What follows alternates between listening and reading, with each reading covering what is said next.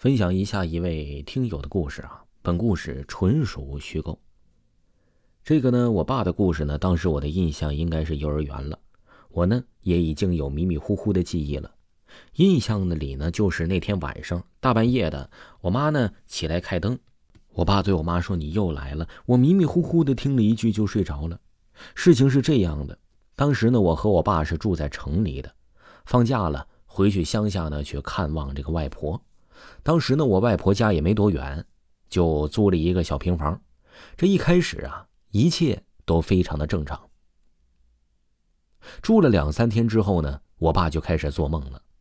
听我爸说，他梦见了一个穿着白衣服的女人从窗户那里飘进来，趴在他的身上，在他的嘴里吸气。我爸想挣扎，却动不了了。然后我爸就醒了，还是动不了。我爸想叫。哎呀，发不出声音。明明我妈就躺在边上。过了好一会儿啊，我爸呢才能发出声音来。我爸呢就喊着我妈的名字。我妈迷迷糊糊的就听见我爸叫她，问她怎么了。于是呢，我爸就跟我妈呢也讲述了这件事当时呢，我妈就说了：“哎，肯定是你太累了，做噩梦了啊，别多想啊。”但是呢，我爸还是害怕。因为家里之前确确实实的是发生过这些种种的事情。明天晚上呢，我妈说，这个她不睡觉了。由于呢，我妈小时候也经历这种事儿，哎，她也说的，那晚上不睡觉了，我就呢彻夜的陪着您。于是呢，到了第二天晚上，我妈呢也就关了灯了，自己呢在那躺着没有入睡，也不知道过了多久。我爸闭着眼睛又喊道：“又来了，又来了！”我妈立刻打灯看，哎，这窗户关的好好的，门关的好好的，一点动静也没有，啊，什么都没有。当时呢，我就是这样被吵醒的。不过呢，哎，第三天的时候，我就记着呢，我妈呢就带我去了一个阿婆的家里，具体呢聊的什么呢，不是很清楚了，就记得我妈跟那个阿婆呢聊了很久。然后呢，这阿婆哎就给了他几张的红色的票子。之后呢，阿婆就给我妈了一个三角形的黄色的纸，然后呢喊我爸哎带上。后来啊，我爸也没有梦见这个白衣服的女人了。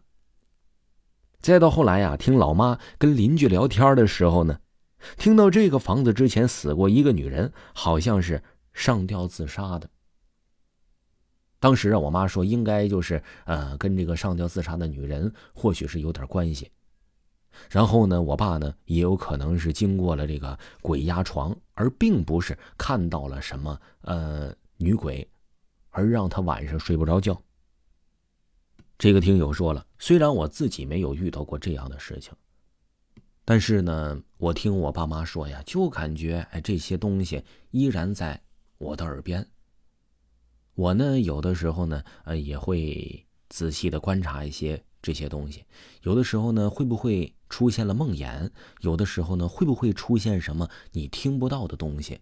这些呢，都是我非常非常的好奇。